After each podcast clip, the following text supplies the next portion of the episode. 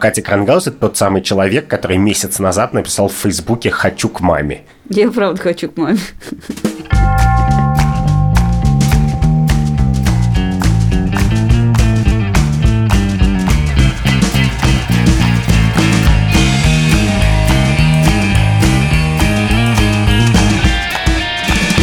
Привет! Это подкаст «Так вышло». Меня зовут Катя Крангаус. А меня Андрей Бабицкий. Это подкаст студии «Либо-либо», в котором мы каждую неделю рассказываем о новых этических вызовах, которые ставят перед нами жизнь и новости. И знаешь, про что мы сегодня поговорим? Конечно, знаю. Мы, как всегда, будем искать какой-то липовый повод для оптимизма. Грех ли жаловаться? Вот о чем Грех я ли хочу с тобой поговорить.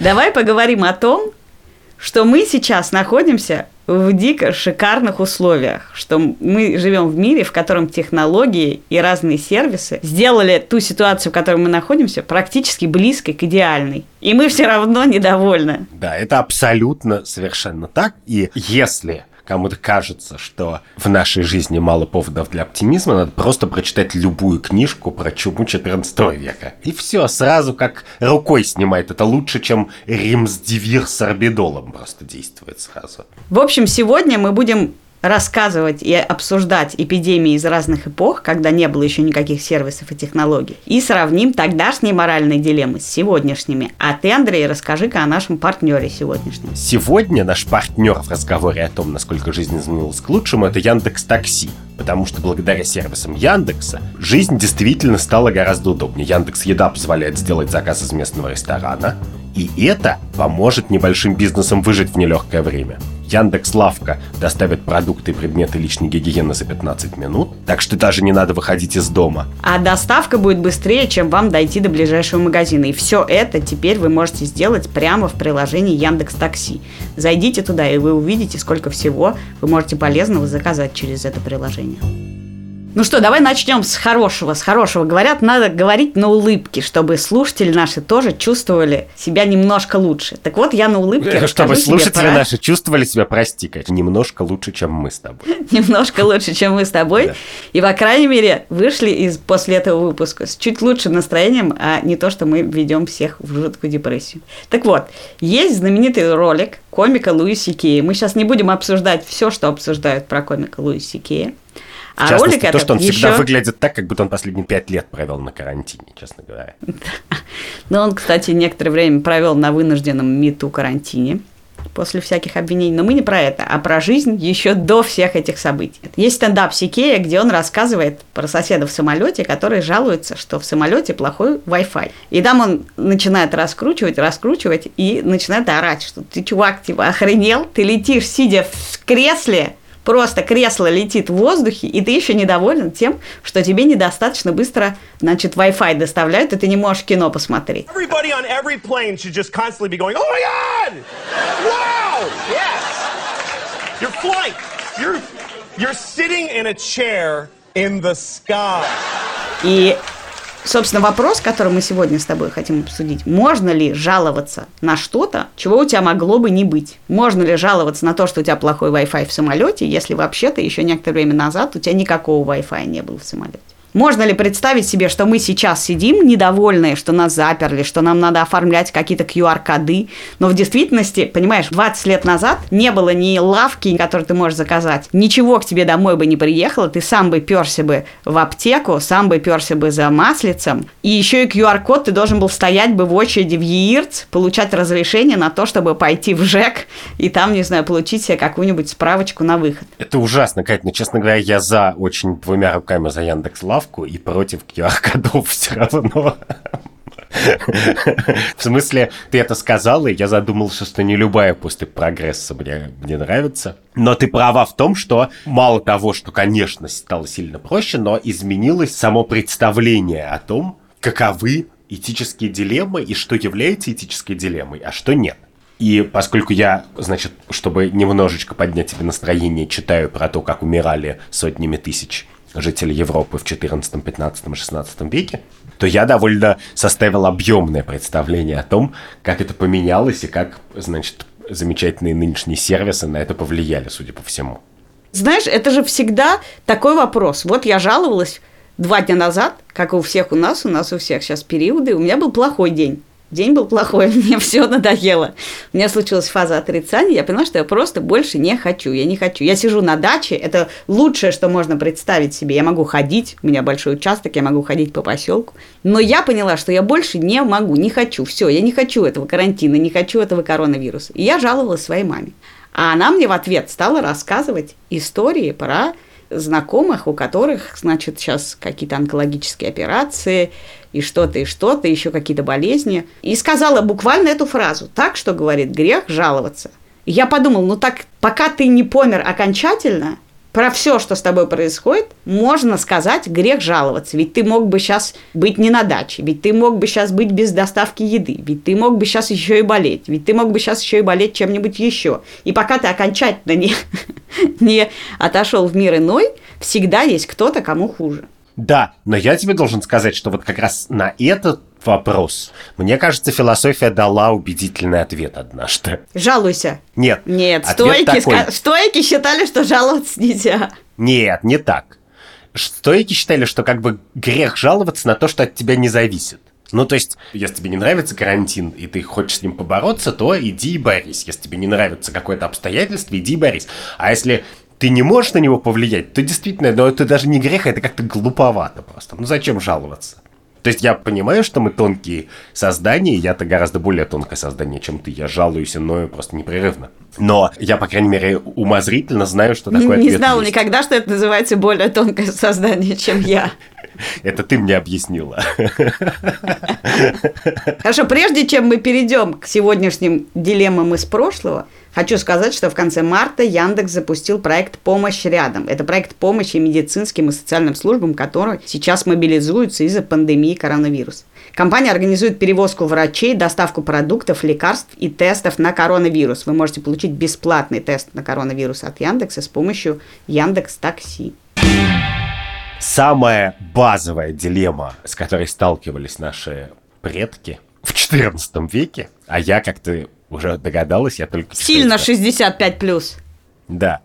Нет, так когда было не очень много людей 65 плюс, и тогда люди уже в 40 были старичками с выпавшими зубами. Но самая базовая дилемма, с которой они сталкивались, это можно ли сбежать от своих родных?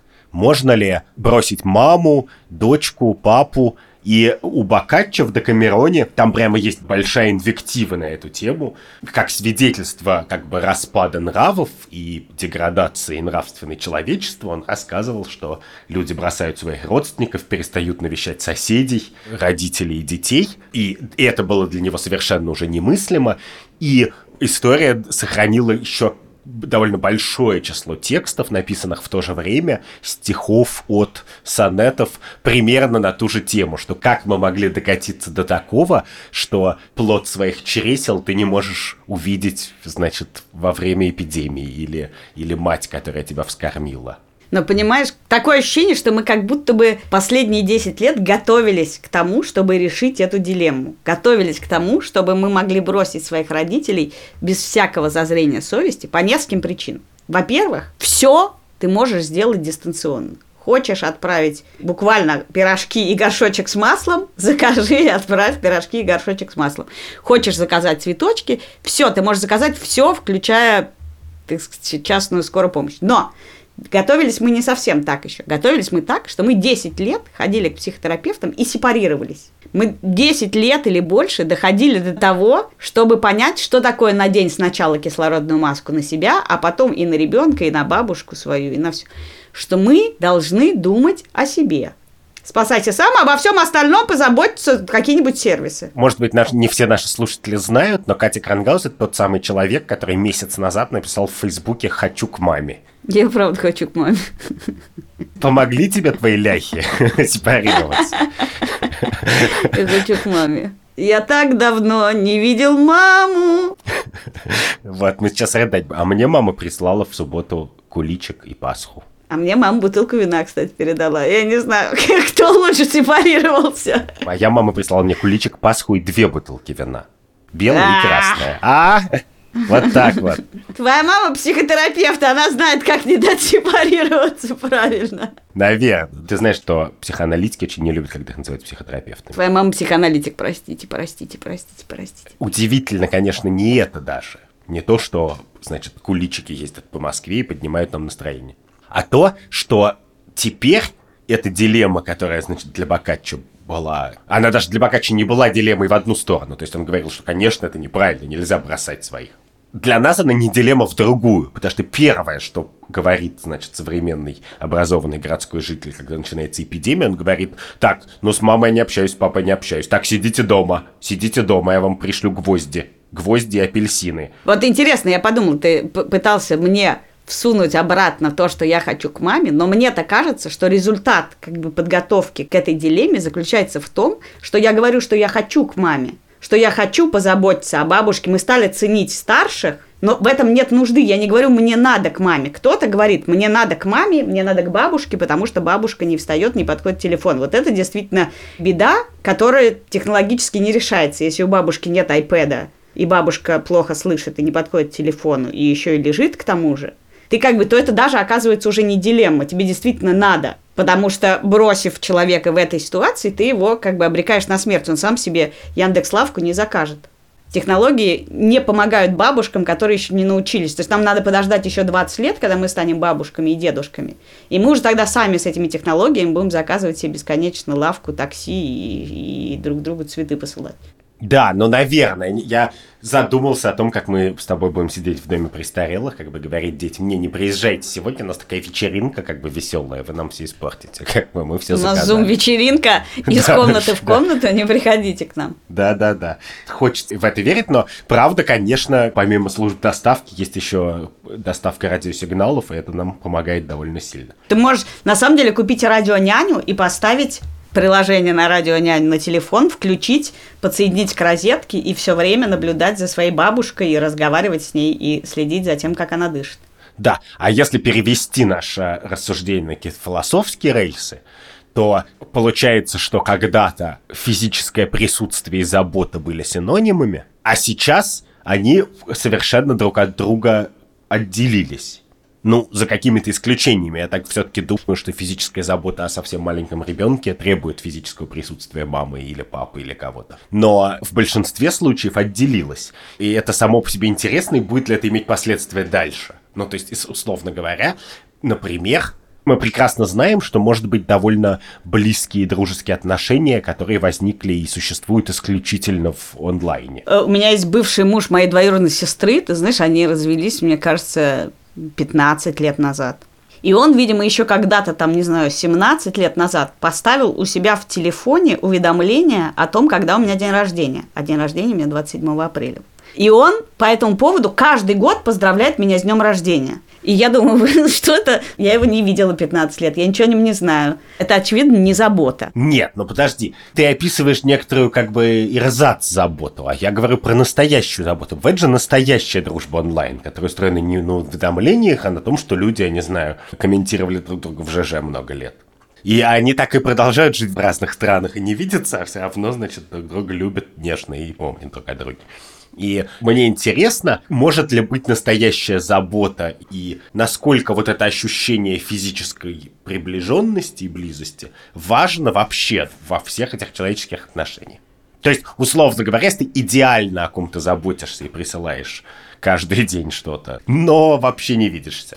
Для меня основным маркером является включение фантазии. Ну, то есть, что такое забота? Забота – это некоторые действия. Если ты совершаешь некоторые действия, если ты не настроил себе автоматически каждый день присылай ему по воздушному шарику, то в какой-то момент это настолько не требует от тебя включения, что нет, я считаю, что это не забота. Как только человек включен, то есть ты садишься и думаешь, вот у Кати, напомню тебе, скоро день рождения. И ты думаешь, что же я сделаю по этому поводу? Какую бы доставку заказать ей в поселок Сказка? Что я могу сделать? И ты ищешь, тебе гуглишь, не знаю, какие доставки куда возят, придумываешь, что, и отправляешь, то да. Но когда мы все засаживаемся в одно и то же приложение, в котором ты можешь выбрать пирожки с мясом или с капустой, то вот тут у меня, конечно, не возникает ощущения, что ты обо мне позаботился. Ну, то, что ты просто открыл первый попавшийся, что-то отправил, и в этом не было никакого твоего участия.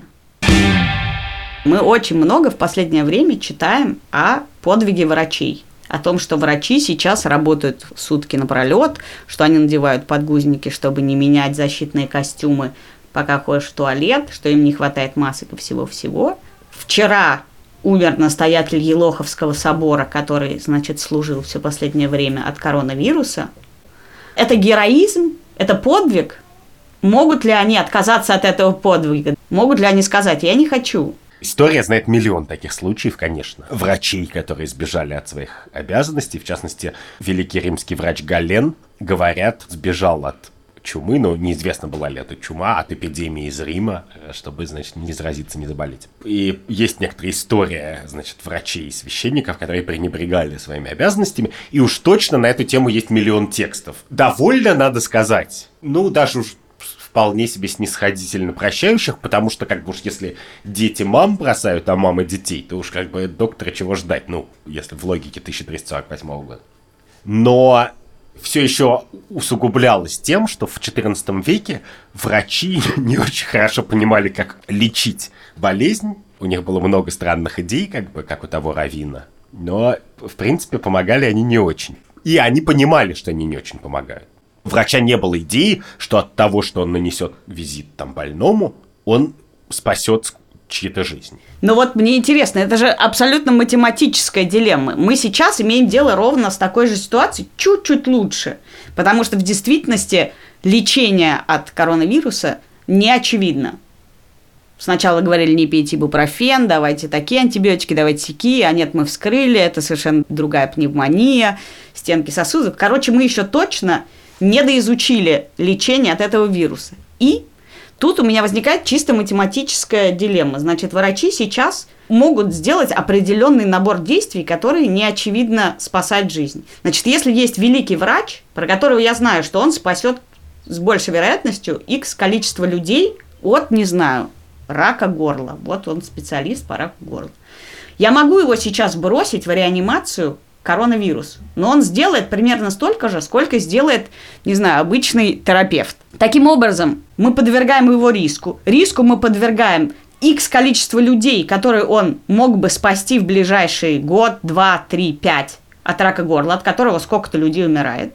И имеет ли это смысл, это математическая задача. Да, но это другая задача. Почему? Потому что ты сейчас распоряжаешься занятостью другого человека. Это не этическая дилемма. Это у тебя не может быть этическая дилемма, куда заставить при помощи автомата послать врача. Это у него самого. Да, но он может так рассуждать. Он может сказать, я могу спасти столько людей от этого от рака горла. А от коронавируса я хрен знает, могу вообще кого-нибудь спасти или нет. Я не, не, не, не понимаю про это до конца, как и никто не понимает. Я лучше пойду в соседнюю деревню нет, и но подожди, пока. Конечно, в предельном случае медицинский специалист, который не имеет отношения к вирусным инфекциям и, и легким и пневмонии, находится в положении слесаря или журналиста. Он говорит, ну, в смысле, ортопед как бы может принести пользу в борьбе с коронавирусом, наверное, столько же примерно, сколько журналист. Ну, как бы сколько-то может, но не очень много. Это просто очевидно. Каждый для себя решает, является ли он тем самым избранным этой эпидемией. Но я считаю, что если ты избранный,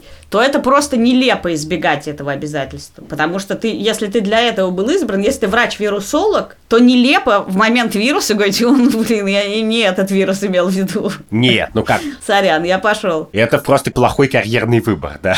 Да, да, да, ты именно. Ну, ты тогда выбрал бы проктологию и отдыхал бы спокойно, пока да. тебя не призовут. Но я-то как раз думаю, что в средние века там через запятую говорили про врачей и священников, потому что умирающему человеку непонятно, что было нужнее, врач или священник. И как бы вот если священник не пришел, то это как бы печалька. И по моим наблюдениям, врач в современном обществе, особенно в последний месяц, и есть священник.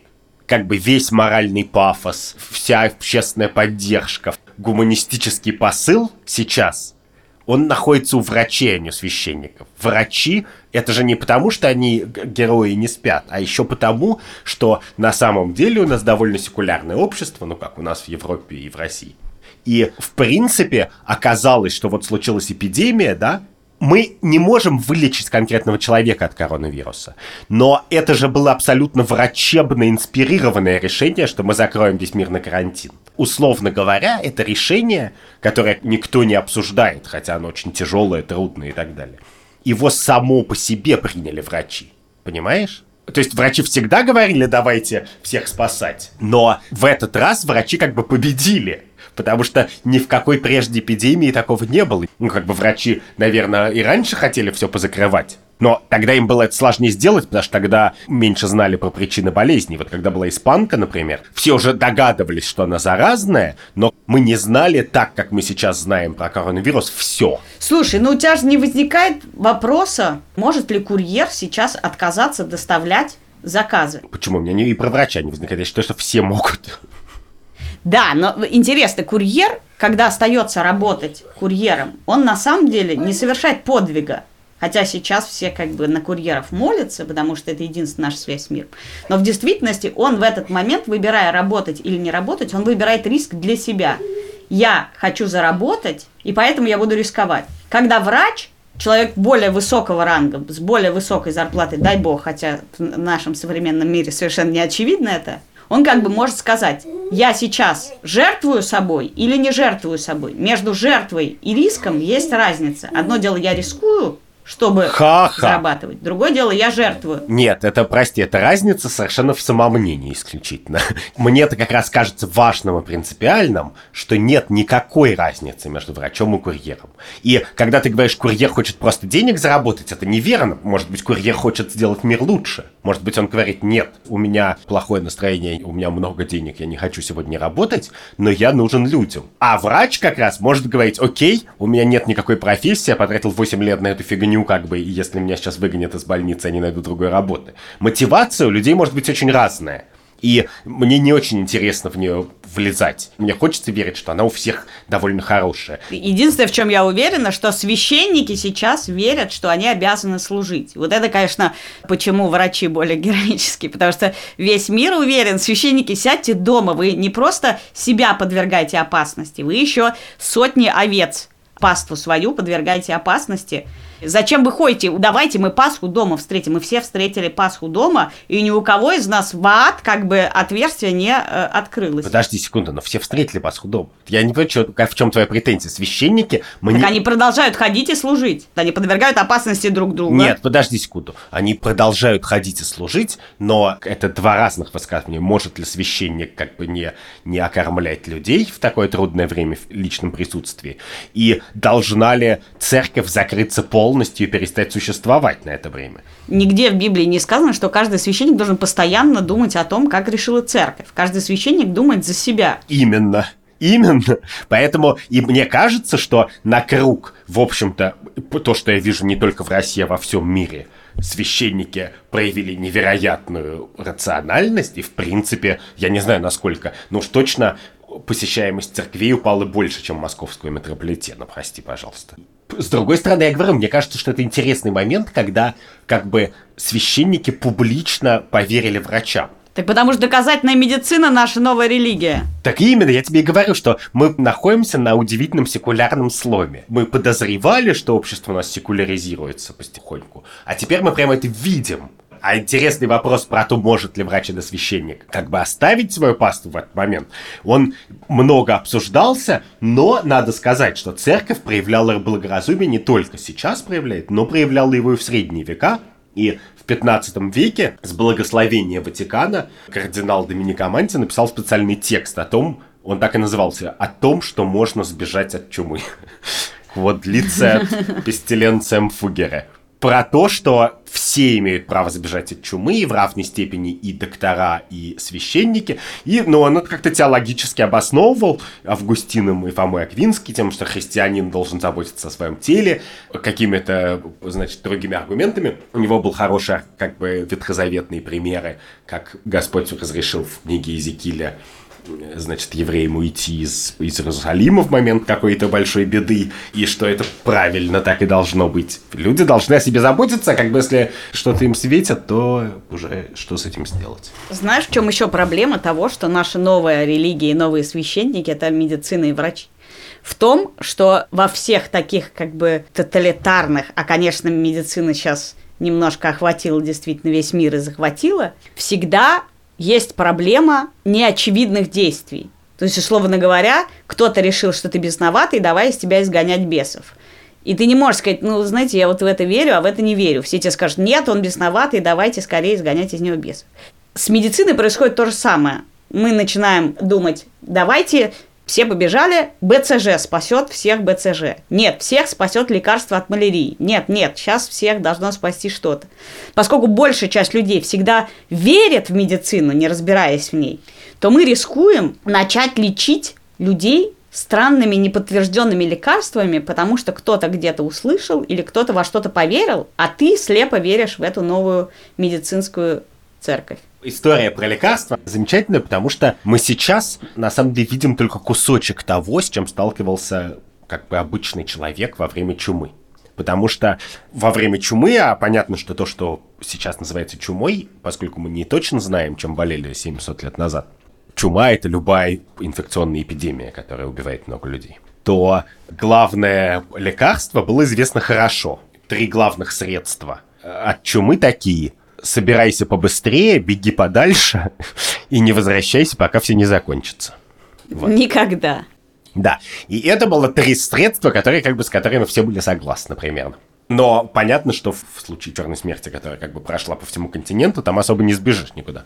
А в остальном смысле все лекарства всю жизнь были совершенно поразительно наугад. Ты читаешь какие-нибудь средневековые трактаты, и там просто реально каждый врач, у него есть своя теория, абсолютно железобетонная.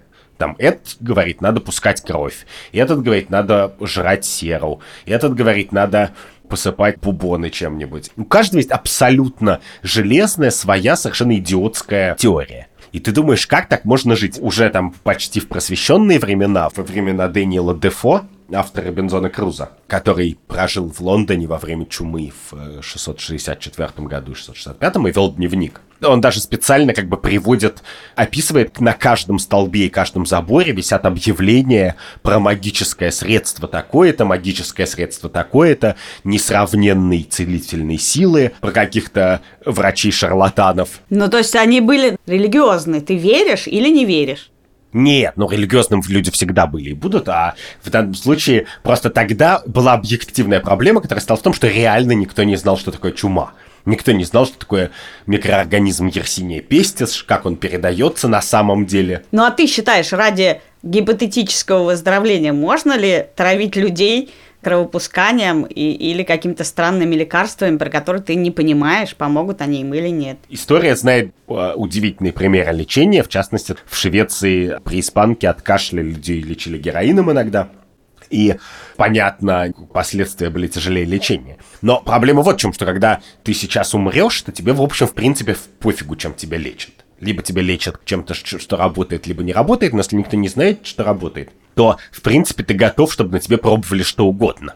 А в современном мире эта дилемма, она немножко выродилась, потому что в обычной мирной жизни вся медицина построена на том, что ты не имеешь права дать ничего человеку. Что не доказано. Что не доказано. Но не доказано в данном случае должны быть две вещи. Во-первых, что эта вещь помогает от, от заболевания, а во-вторых, что она безвредна в остальном. И эти требования, они очень суровые. В смысле, обычное лекарство обычной фармацевтической компании в Америке или Европе много лет доказывает властям, что оно имеет право существовать.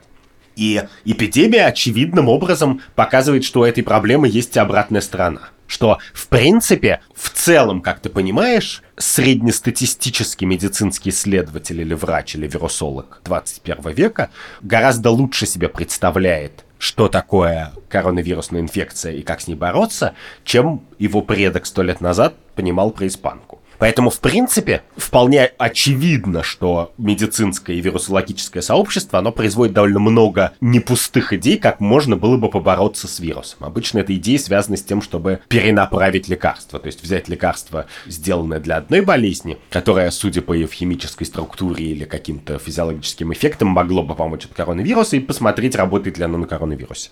И таких исследований в, в мире уже десятки. Но очевидно, да, что в тот момент, когда эти исследования завершатся каким-то частичным успехом и, и их начнут применять, а на самом деле, конечно, почти любой госпиталь готов вцепиться во что-нибудь, у чего есть Хоть какая-то надежда. Да, то очевидно, что придется придумывать специальный режим допуска лекарств на рынок. И поэтому у меня появляется Ну, такое, это то, что ты описал, для меня абсолютно. Нужно получить благословение от FDA и еще благословение. И можно ли в современном мире, так сказать, крестить человека без купели? Ну, да, да, да, если да. он умирает, ты можешь просто сказать, крещайте раб Божий, втыкаю тебе вакцину от малярии, дай Бог тебе поможет. Да. Без FDA и без всех остальных.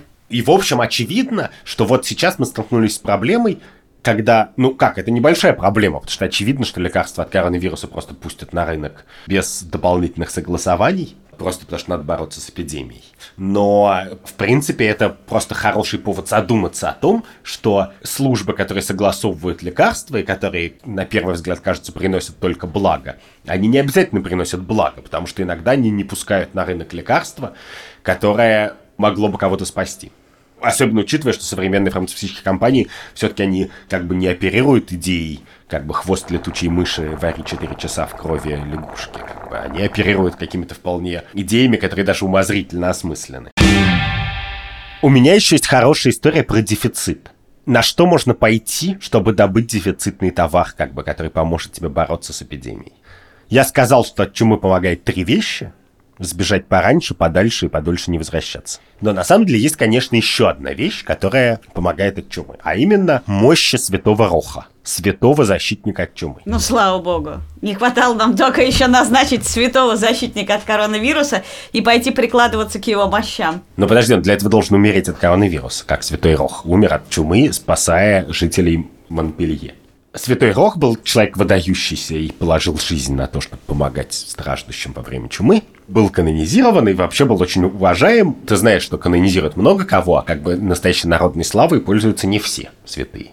Его мощи хранились в Южной Франции, и венецианцы, у которых в городе не было мощи Святого Роха, а чума была регулярно. Из венецианской истории мы знаем первый в истории запрет врачам уезжать из города во время эпидемии выпущенный в 1382 году. То есть они заодно решили нашу первую дилемму. Да, венецианцы, они как бы легко решали этические дилеммы. В этом это была часть их успеха. И одно они решили в 14 веке, но чумы как-то никуда не делась. От чумы в Венеции, как известно, умер художник Тициан уже в конце 16 века.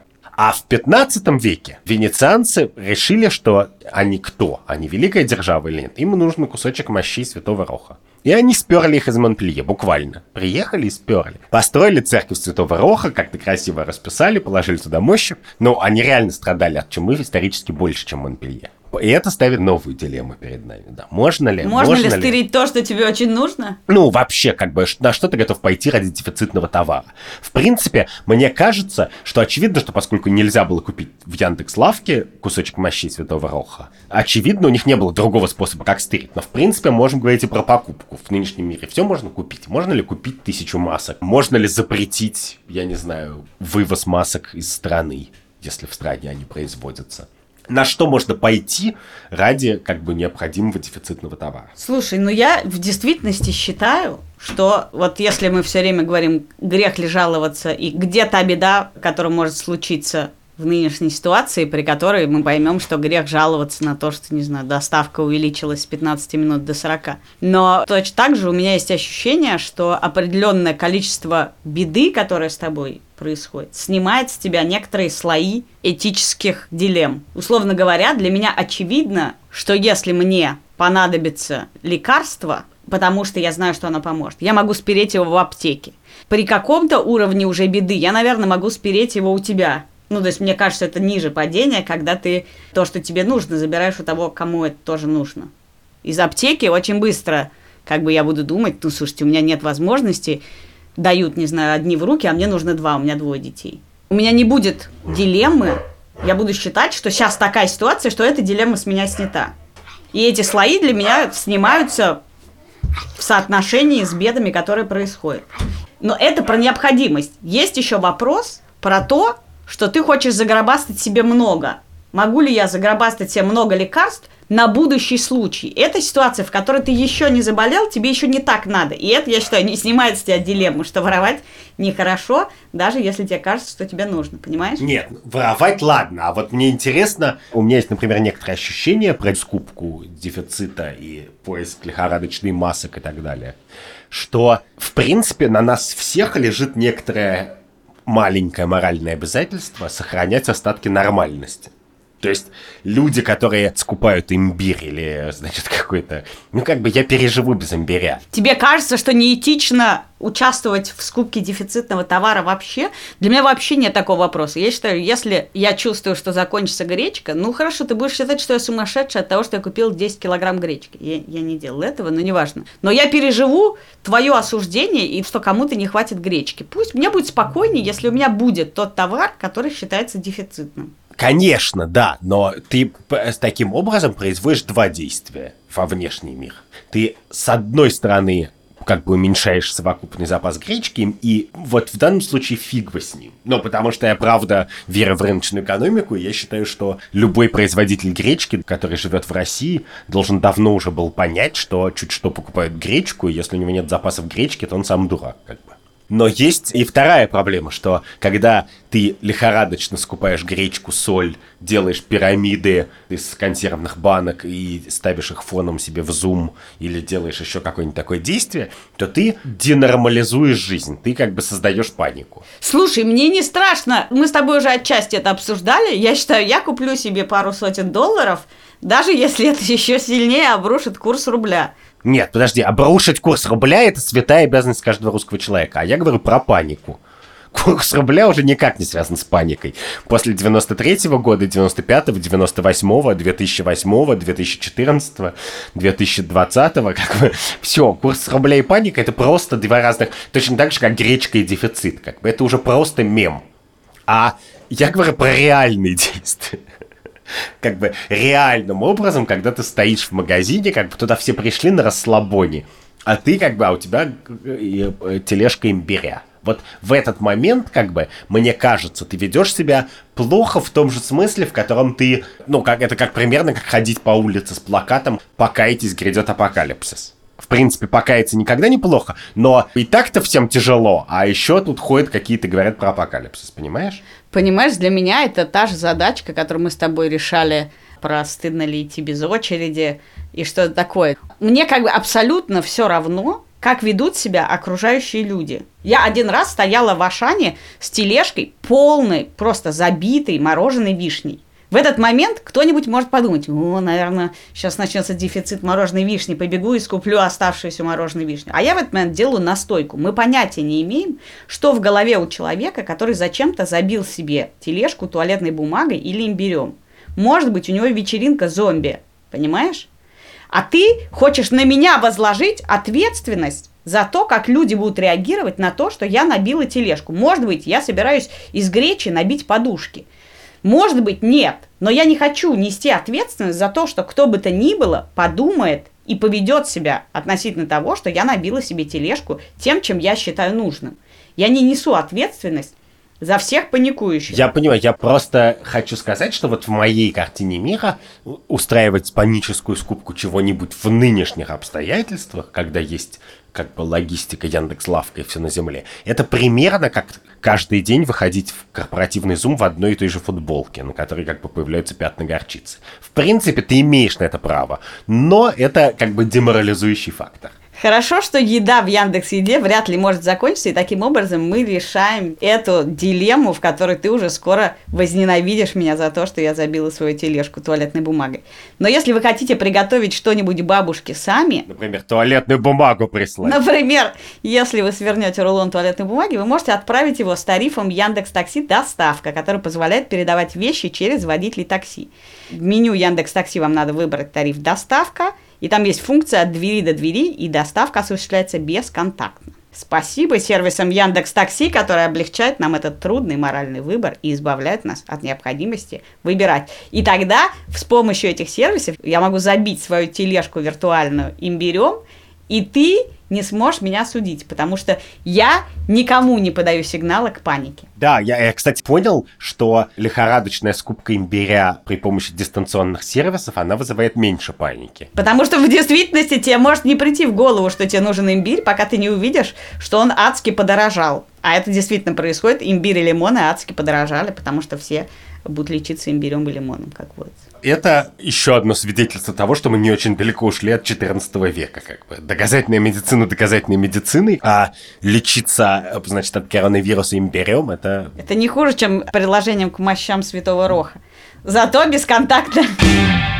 Внимание! 5 мая, во вторник, в 19.00 мы с Андреем проведем открытую запись нашего подкаста онлайн – и вы сможете на нее попасть и задать нам ваши вопросы. Обо всех подробностях читайте на наших страницах в Фейсбуке и ВКонтакте. Что я хочу сказать в эту светлую неделю пасхальную? Мы надеемся, что этические дилеммы, с которыми вы и мы столкнемся в ближайшее будущее, это будут современные высокотехнологические этические дилеммы, которые будут не связаны с тем, что трудно перемещаться в пространстве и что-то где-то добывать. Я тебя уверяю, что этические дилеммы будущего будут гораздо более жестокими. Мы будем настолько все сепарированы и заботливы о себе, что будем говорить, можно ли сдать детей в изолированный детский дом, чтобы они, значит, не мешали тебе карантиниться. На передержку. На передержку. Да, ну так я всегда говорил, что школа это передержка. Вот сейчас как бы у нас нет этой передержки, мы страдаем. Я хотел, кстати, сказать, что я сегодня, говоря с тобой, понял твою философию. Это философия Айн Рэнд. Человек должен как бы любить себя, а остальное приложится. Так дальше, если человек хороший, то хорошо приложится, понимаешь? Я вот в это верю все время. А плохого человека невозможно усовестить. Даже при помощи святого роха.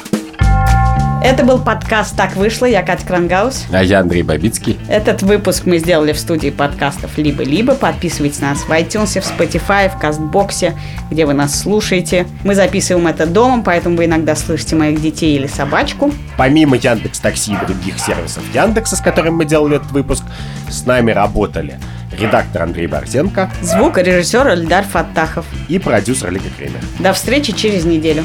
Пока!